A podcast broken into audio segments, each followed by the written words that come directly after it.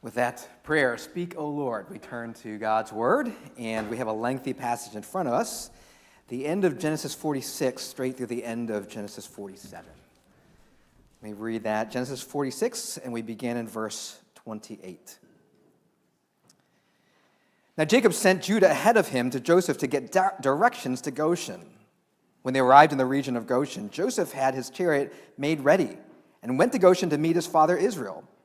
As soon as Joseph appeared before him, he threw his arms around his father and wept for a long time. Israel said to Joseph, Now I am ready to die, since I have seen for myself that you are still alive. Then Joseph said to his brothers and to his father's household, I will go up and speak to Pharaoh. And will say to him, My brothers and my father's household, who were living in the land of Canaan, have come to me. The men are shepherds, they tend livestock, and they have brought along their flocks and herds and everything they own. When Pharaoh calls you in and asks, What is your occupation? You should answer, Your servants have tended livestock from our boyhood on, just as our fathers did. Then you will be allowed to settle in the region of Goshen, for all shepherds are detestable to the Egyptians. Joseph went and told Pharaoh, My father and brothers, with their flocks and herds and everything they own, have come from the land of Canaan and are now in Goshen. He chose five of his brothers and presented them before Pharaoh. Pharaoh asked the brothers, what is your occupation? Your servants are shepherds, they replied to Pharaoh, just as our fathers were. They also said to him, We have come to live here for a while, because the famine is severe in Canaan, and your servants' flocks have no pasture. So now please let your servants settle in Goshen. Pharaoh said to Joseph, Your father and your brothers have come to you, and the land of Egypt is before you. Settle your father and your brothers in the best part of the land. Let them live in Goshen. And if you know of any among them with special ability, put them in charge of my own livestock. Then Joseph brought his father Jacob in and presented him before Pharaoh. After Jacob blessed Pharaoh, Pharaoh asked him, How old are you? And Jacob said to Pharaoh, The years of my pilgrimage are 130. My years have been few and difficult. They do not equal the years of the pilgrimage of my fathers. Then Jacob blessed Pharaoh and went out from his presence. So Joseph settled his father and his brothers in Egypt and gave them property in the best part of the land, the district of Rameses, as Pharaoh directed. Joseph also provided his father and his brothers and all his father's household with food, according to the number of their children. There was no food, however, in the whole region because the famine was severe. Both Egypt and Canaan wasted away because of the famine. Joseph collected all the money that was to be found in Egypt and Canaan in payment for the grain they were buying, and he brought it to Pharaoh's palace. When the money of the people of Egypt and Canaan were gone, all Egypt came to Joseph and said, Give us food. Why should we die before your eyes? Our money is all gone. Then bring your livestock, said Joseph. I will sell you food in exchange for your livestock, since your money is gone. So they brought their livestock to Joseph, and he gave them food in exchange for their horses, their sheep and goats, their cattle and donkeys. And he brought them through that year with food in exchange for all their livestock. When that year was over, they came to him the following year and said, We cannot hide from our Lord the fact that since our money is gone and our livestock belongs to you, there is nothing left for our Lord except our bodies and our land. Why should we perish before your eyes? We and our land as well. Buy us and our land in exchange for food, and we will and we with our land will be in bondage to Pharaoh. Give us seed so that we may live and not die, and that the land may not become desolate. So Joseph bought all the land in Egypt for Pharaoh the Egyptians, one and all, sold their fields because the famine was too severe for them. The land became Pharaoh's, and Joseph reduced the people to servitude from one end of Egypt to the other. However, he did not buy the land of the priests because they received a regular allotment from Pharaoh and had food enough from the allotment Pharaoh gave them. This is why they did not sell their land. Joseph said to the people, Now that I have bought you and your land today for Pharaoh, here is seed for you so you can plant the ground. But when the crop comes in, give a fifth of it to Pharaoh. The other four fifths you may keep as seed for the fields and as food for yourselves and your households and your children. You have saved our lives, they said. May we find favor in the eyes of our Lord. We will be in bondage to Pharaoh. Verse 26. So Joseph established it as a law concerning land in Egypt, still in force today, that a fifth of the produce belongs to Pharaoh. It was only the land of the priests that did not become Pharaoh's. Now the Israelites settled in Egypt, in the region of Goshen. They acquired property there and were fruitful and increased greatly in number. Jacob lived in Egypt 17 years, and the years of his life were 147. When the time drew near for Israel to die, he called for his son Joseph and said to him, If I have found favor in your eyes, put your hand under my thigh and promise that you will show me kindness and faithfulness. Do not bury me in Egypt, but when I rest with my fathers, carry me out of Egypt and bury me where they are buried. I will do as you say, he said. Swear to me, he said. Then Joseph swore to him, and Israel worshiped as he leaned on the top of his staff. This is God's word. Please pray with me. Heavenly Father, as we heard the offertory song, Speak, O Lord, that is our prayer as we come to your word. Would you speak to us? Would you give us the ears to hear and the hearts to receive, to recognize your voice? to receive it and respond. For this we pray in Jesus' name. Amen. I want to begin this morning talking about expectations. How much of the experience of our lives is determined by our expectations? For example, consider a standard hotel room. One couple checks in and is significantly disappointed. Another couple checks into that same room and loves it. Same conditions, Completely different response. Why? Well, the first couple is on their honeymoon and they are expecting the honeymoon suite, and so they're disappointed by this room that they check into. The second couple is returning from a mission trip in a very poor area of the world and have a completely different set of expectations, and they are grateful for a clean, comfortable room. You see, our expectations oftentimes determine our experience of life. How often have we had experiences that were worse than expected? Maybe you have had this experience where you book a place to stay on Airbnb because the pictures look wonderful and amazing. And then you check in and you see the place and it doesn't quite match up. Reality doesn't quite match up to the pictures and you're disappointed. On the other hand, we have experiences that are better than expected. And I remember this moment uh, not too long after we moved to New Jersey. We planned a Sunday afternoon in the city. We are going to walk the High Line, and then we are going to go to the Sunday evening service at Redeemer Presbyterian Church, and then have dinner. And everything was perfect. Uh, it was a beautiful day. We found a parking lot, a parking spot right near the, the High Line. It was not crowded. And then after walking part of the High Line, we drove to the Upper West Side and found a spot on the same block as Redeemer, and we're in, in, in the sanctuary early and then found out that Tim Keller was preaching that day. Big bonus. and then uh, dinner went off as planned, and we came home, and I just said to myself, that was just the perfect day. Like everything was just perfect. Everything happened just as we had planned. You've had moments like that. We've all had experiences that, that, that, were worse than we expected and better than we expected. Now, at a larger level, how would you rate so, your, your life so far? How would you rate how your life is going? Is it, is it better than expected? Is it worse than expected? Maybe it's a bit of both. My friends, the good news of the life of Joseph is that it is a story of indestructible hope. In the midst of the ups and downs, the twists and turns, the brokenness and the threats, this is a story that ends with hope. For Joseph and his brothers, it ends better than they expect. And we are in this series learning to live into this story of indestructible hope, which means we're, we're learning to look at our lives through the lens of this story. We're approaching the end of it. We've got a few more weeks left, and Joseph and his, his brothers experience a blessing that exceeds expectation. I would suggest to you that when we live into this story, we can experience that same blessing that exceeds expectation. The key to this story throughout is God's presence, his providential care. It's God's presence with Joseph as he's sold off into slavery. He doesn't go alone. God sends him off into slavery in Egypt, and that makes all the difference in Joseph's life that God is present with him in a foreign land.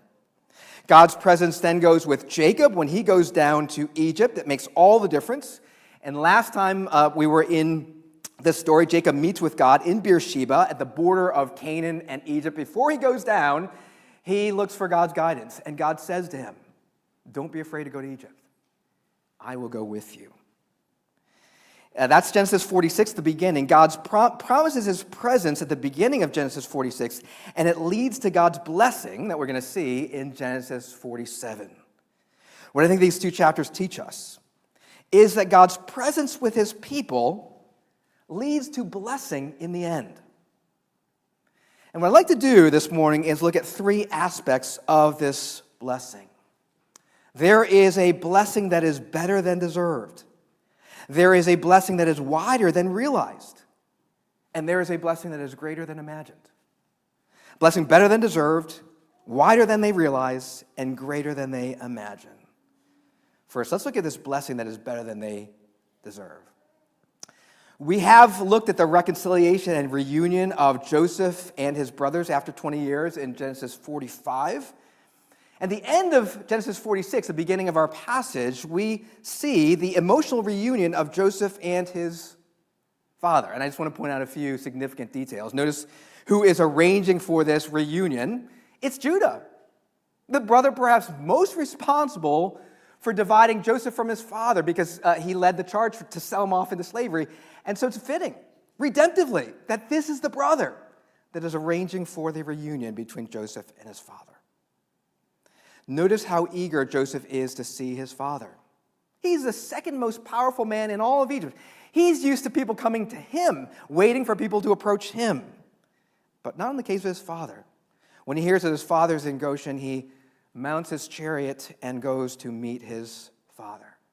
This is not the grand vizier of Egypt and his subject. This is a lot more personal and, and, and, uh, and, and emotional. This is a son racing to meet his own father. When Joseph sees his father after 20 years, he throws his arms around him and they weep for a long time. This is the reunion that they never thought would happen. Jacob thought his son was dead. Joseph thought he would never see his father again. And when Jacob sees Joseph, he says, Now I'm ready to die since I've seen that you are alive. It's just like this moment in the Gospels when Simeon holds the baby Jesus in his arms. He says, uh, Now I'm, I'm ready to die since I have I've seen your salvation. Dismiss your servant. I've seen your salvation. It's called the Nunc Dimittis, Latin for now let me depart. I've seen the baby Jesus. I can depart. And in similar, Jacob sees his son and says, Now I can depart, I can die happy. It's his nunc dimittis. The blessing doesn't end with the reunion of Joseph and his father. Joseph also strategically coaches his brothers on what to say to the Pharaoh. He says, When Pharaoh asks you, What is your occupation? He says, uh, Tell him your servants are shepherds, and we just want to tend to our livestock as a way of saying, you know, we are not here as any sort of political, social, or economic threat. We're shepherds. We, we just want to continue being shepherds and live peaceful lives. Joseph knows that they will likely be able to settle in Goshen because shepherds are detestable to the Egyptians, so they can live separate lives in Goshen. And the conversation with Pharaoh goes just as Joseph says. Pharaoh uh, talks to his brothers and then says to Joseph, your father and bro- your brothers have come to you, and the land of Egypt is before you. Settle them in the best part of the land in Goshen. Consider this ending with me. Here's Jacob the deceiver. He's a flawed man. He's a father who has played favorites and blown up his family. Here's Judah, the self centered brother who sold his own brother off into slavery. And here's all the brothers who are, who are complicit. At the end of their story, they're reunited and they are given the best part of the land in which to settle. They receive a blessing far better than they deserve. They're living in the best part of the land as foreigners. They have a, a, better life than all the Egyptians, as we'll see. And the question is does God make this promise to us? Consider for a moment Philippians 4:19 which says, My God will meet all your needs according to the riches of his glory in Christ Jesus. What does that mean, that promise? It doesn't mean that God promises to meet all of our greeds, but He is promising to meet all of our needs, all of our material and spiritual needs. And what I particularly want to point out is consider the scale of this promise. Philippians 4:19 says that God will meet our needs not out of reluctance or stinginess, no, it says he will meet all of our needs according to the riches of his glory. which is an astounding thought. Philippians 4 doesn't say that God will meet our needs out of his glorious riches, but according to his glorious riches. And I would suggest that there is a big difference. If Bill Gates gives you a dollar, he's giving you out of his riches, but if he gives you according to his riches, he's got to give you far more than that. And that's what Philippians 4 is doing. It's opening the windows of heaven onto your life. That's what's happening in Genesis 47. The windows of heaven are opening on Jacob's family. When Jesus feeds the 5,000 in the wilderness, he multiplies the five loaves and two fish and feeds the multitude. He doesn't just give them a snack to carry them over until they get a real meal. Now, the gospel accounts say all ate and were satisfied, and 12 basketfuls of bread and fish were left op- uh, over. The windows of heaven were opening on the 5,000 in the wilderness. 20 years ago, if you had told the core families that were planting this church, Redeemer Montclair, and, and, and renting space and doing setup and takedown every week, if you told them that in 20 years they would own property a few blocks from the main business district of Montclair and have a brand new, build, a brand new $3 million building, they would have said, never in our wildest dreams. God has opened the windows of heaven on Redeemer Montclair. And perhaps you say, well, you're sitting here and you say, well, I haven't experienced that kind of material blessing. There is a spiritual blessing that when we become Christians, we all experience. We, eh, eh, eh, when you become a Christian, when you put your faith in Jesus Christ, some significant things happen. We are forgiven of our sins. We are declared righteous in God's sight. We are adopted into God's family as sons and daughters and given all the privileges of sonship and daughtership. Scripture says we become co heirs with Jesus Christ. What does that mean? It means all that belongs to Jesus Christ becomes ours if we're co heirs with Jesus Christ. See, spiritually, we have received a significant blessing, better than we deserve. And sometimes I don't think we see that or appreciate that because of our expectations. Arthur Brooks is a social scientist at Harvard who studies human happiness. And I was listening to a podcast uh, with him recently, and he related this story. He was talking to a, a woman on Wall Street in her late 50s who has been very successful, probably made a billion dollars in her career. I mean, just killing it. She has a firm named after her. She's doing everything right career wise, but she says that she's not happy.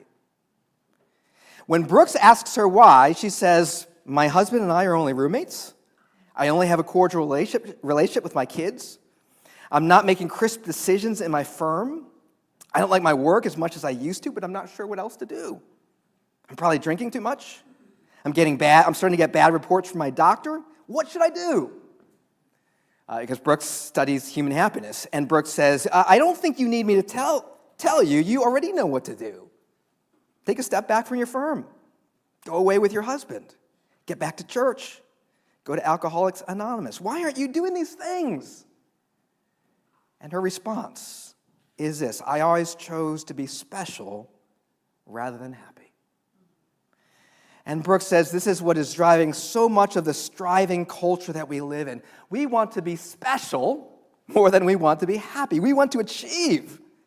We want to be the special one, and that's what drives our workaholism. We can't stop working because we want to be special. And interestingly, Brooks connects this to why so many young people are miserable today because they're lonely, isolated, and have no romance in their lives. Why? Brooks says it's because of attachment avoidance. He says, why, why is this? Here's his conjecture. He says that young adults have been told all their lives that they are special. And the feeling of being special becomes a force field against loving and being loved. person says, I'm so lonely. I just want to meet someone. But when someone comes along, they bump into their specialness and can't break through that force field. I would add this wanting to be special also leads, I think, to pride. I mean, we become addicted to our specialness. We say, like, I'm just, I'm so awesome. I mean, that's, our, our mentality. This means that when the windows of heaven open our, on our lives, we say, Of course, I'm the special one. I deserve this. And of course, the Bible would beg to differ. On our own, we are sinners and rebels against God, and there's nothing special about that. And so when the windows of heaven open on, on us, it's blessing far more than we deserve. And my friends, when you see that, it unlocks this deep gratitude and real joy. There is a blessing more than we deserve. Secondly, there is a blessing wider than we realize. When Joseph introduces his father to Pharaoh, there's this really interesting interaction. I mean, Pharaoh asks Jacob how old he is, which like you do with kids, but like not with adults. But Pharaoh asked Jacob how old he is because Egyptians were preoccupied with death. That's why they were always seeking to embalm bodies and immortalize the body because they were preoccupied with death. And so when Jacob tells Pharaoh that he's 130, which by the way exceeds the Egyptian the ideal Egyptian lifespan of 110, the Pharaoh must have been impressed. And then notice this, Jacob blesses the Pharaoh and goes out from his presence, which is interesting. Because usually it's the superior that blesses the inferior. You would have expected Pharaoh to bless Jacob. But instead, the foreign pilgrim blesses the king of Egypt. I mean, think of this interaction. Here's two men at the opposite ends of the spectrum. Here's Pharaoh, the epitome of worldly power and success and wealth and greatness. And here's Jacob, the pilgrim who owns no land and has very few possessions, who lives completely dependent on God. And the surprise is that the pilgrim blesses the king. The one in covenant relationship with God, with the God of the universe, without home or possessions, is greater than the king of Egypt, with all his palaces and all his wealth. I think it's just a little snapshot, a little picture of God's blessing being wider than the people of God realize. Not only does Jacob bless the Pharaoh, but Joseph blesses the Egyptians. You may have heard this in the middle of Genesis 47. Joseph saves the Egyptians through the famine. The problem that we have, you may have had this problem as you were listening to this passage being read, is that to our modern Western ears, it sounds like Joseph is exploiting and enslaving the people. He collects all their money in exchange for food, and when that runs out, then he takes their livestock, and when all their livestock is sold to, to Joseph, there's nothing left, left except their bodies and their land, and then the people offer that. So that Joseph takes all the land and he uh, enslaves uh, all the Egyptians from one end of the country to the other. And then he gives them seed to plant. And he says, when the crop comes, you need to give 20% to the Pharaoh. And we say to ourselves, that, well, that sounds a lot like social injustice. But before we jump to that conclusion, a few things I think we need to keep in mind. Joseph here is not collecting these things, the money, the livestock, the land for himself. He's not enriching himself. He also is a faithful servant to the Pharaoh. Moreover, this is not enforced slavery. This is willing and voluntary. It's the people who offer to give their, their land and themselves. And then perhaps the clincher in verse 25, the people themselves say, You have saved our lives. See, they don't, they don't look at, at Joseph and say, You are an oppressive tyrant. They, they look at him, at him and see a savior. And so perhaps we shouldn't judge ancient economic practices by our own. We shouldn't impose our cultural preferences on another culture. I mean, historians tell us that the 20% tax was, was generous by ancient Near East standards. Usually the, the standard level was 33%, so this was very generous of Joseph and the Pharaoh. I think what the writer the biblical writer is trying to get us to see is that God blesses even the Pharaoh and the Egyptians through Joseph. He doesn't just bless the Joseph and his family, he blesses the Pharaoh and the Egyptians through Joseph. I think it's a small picture of the fulfillment of God's promises to Abraham in Genesis 12 that all people on earth would be blessed through him. There is a blessing that is wider than we realize. Genesis 47 is just the beginning. Christianity goes on to become the most diverse, multi ethnic, multicultural movement in the history of the world. I mean, is that, a, is that an overstatement? Can you think of another social movement in, the, in history that is as diverse, global, multinational, multicultural, multi ethnic? A few weeks ago, I told you about people who study global Christianity and they say a major shift is taking place. For, for a thousand years, a majority of, of Christians lived in the global north. That, that is Europe and, and North America. But, you know, there's a shift such that the majority of Christians now live in the global south. In Asia and Latin America and Africa, and they say by 2100, over half the global population of Christians will be in Africa. Who could have seen this coming? Christianity is not just a diverse global religion, it has fundamentally changed the cultures into which it has entered. Tom Holland is an, uh, award winning historian of the ancient world. He lives in London. He wrote a book recently entitled Dominion. It's a substantial book, it's 500 pages long. And he wrote it to trace out how the West has become saturated by Christian assumptions. Here's what he says in the preface he says to live in a Western country is to live in a society still utterly saturated by Christian concepts and assumptions.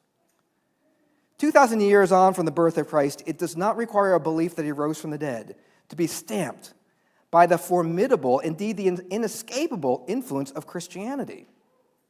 Whether it be the conviction that the workings of conscience are the surest determinants of good law, or that church and state exist as distinct entities, or that polygamy is unacceptable, its trace elements are to be found everywhere in the West.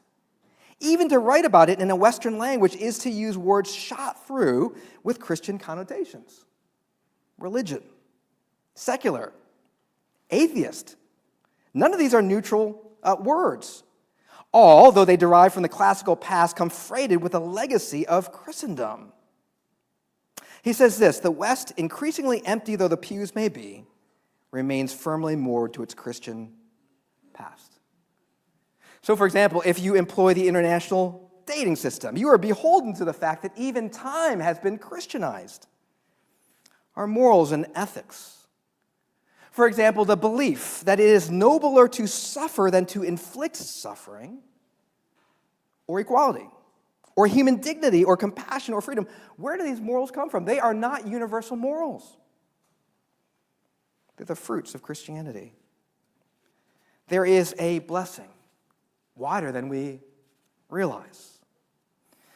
Russell Moore and Tim Keller were once teaching a class at the University of Chicago, and one of the students asked them that why they would continue to use the word evangelical when it's become so politicized and toxic.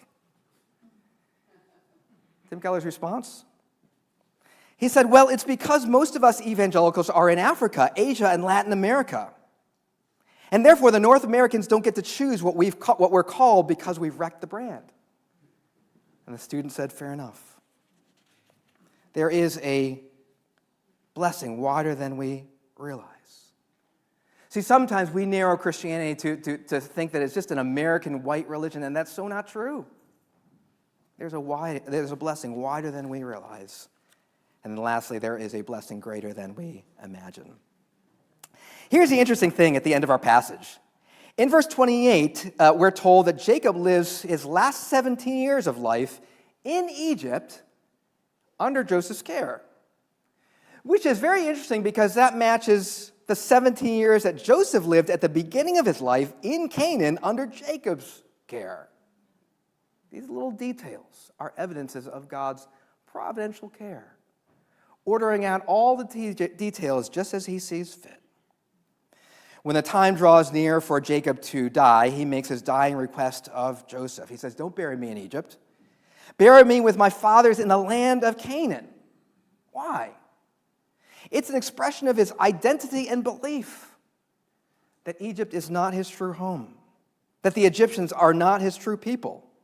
His true home is in the promised land, and his true people are his fathers, Abraham and Isaac, and their offspring.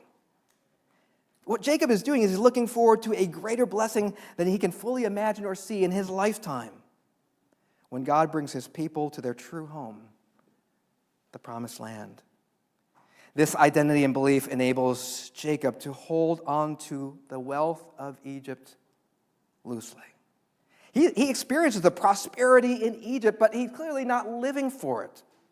He lives in the best part of the land, but he realizes this is not my home. He's in Egypt, but he's not of Egypt. And so the image in verse 31 is apropos Jacob leaning on top of his staff, a pilgrim, awaiting the fulfillment of God's greater promises to lead his people to their true home, the promised land. This is a blessing greater than he imagined. And there is a, greater a blessing greater than we can imagine in Jesus Christ. Because, my friends, in Jesus Christ, there is a blessing better than we deserve. There is a blessing wider than we realize, a great multitude that no one can count from every tribe, nation, language, and tongue, standing before the throne of the Lamb. And there is a blessing greater than we can imagine because Jesus is preparing a home for us, and he will return to bring us home. Where? Not an immaterial existence where we float on clouds for eternity, but a new heavens and a new earth. These cities, these mountains, these rivers, these valleys, these beautiful places we go on vacation, these places but renewed and made new. When Jesus brings us home, therefore, I think it will be like that moment on Extreme Makeover Home Edition, where they choose a family in hardship and they ask them to move out for a week. And then the designers and workmen move in and they go to work for a week. Making that house all new, making it more suited to their needs. And then there's that moment, that fun moment, when they bring their, that family back to their home for the first time and they see their old home, but their old home made new. And there are shouts of joy and tears of gratitude. Again, it'll be like the moment at the end of C.S. Lewis's Narnia series when they finally reach Aslan's country. C.S. Lewis writes the difference between the old Narnia and the new Narnia was like that. The new one was a deeper country. Every rock and flower and blade of grass looked as if it meant more. I can't describe it any better than that. If you ever get there, you will know what I mean. It was a unicorn who summed up what everyone was feeling.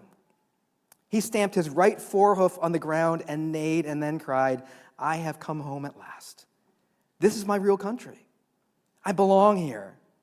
This is the land I've been looking for all my life, though I never knew it till now. The reason why we love the old Narnia is that it sometimes looked a little like this. Come further up, come further in. My friends, God's presence with his people leads to blessing in the end. This is not a health and wealth gospel. This is not an exemption from suffering. Jacob and Joseph were afflicted and experienced death, they suffered. Jesus' disciples experienced suffering, they uh, were afflicted. But it's saying that in the end, we will experience a blessing more than we deserve, wider than we realize, and greater than we can imagine no eye has seen, nor ear heard, nor mind conceived what God has prepared for those who love him. There will be a blessing that outstrips all expectations. And this is the way that we can be content, even if we have no land or few possessions. My friends, it's the way that we can endure suffering because we know that there is a glory to come that far outweighs it all. It's a way we can live in Egypt but not be of Egypt, enjoy luxuries without luxuries owning us because we realize this is not our home. It's a way that we can live with indestructible hope because Jesus Christ is God with us. And the story he is writing in our lives ends in blessing that is more than we deserve, wider than we realize, and greater than we can imagine. Please pray with me.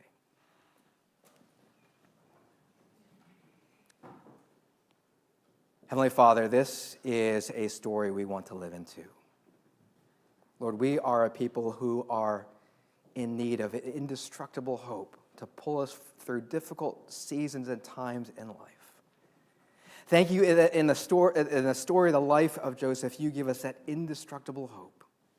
You show us the blessing that is to come for your people. Lord, would you help us to take this in in such a way that it fuels our contentment and our hope? For this we pray in Jesus' name. Amen.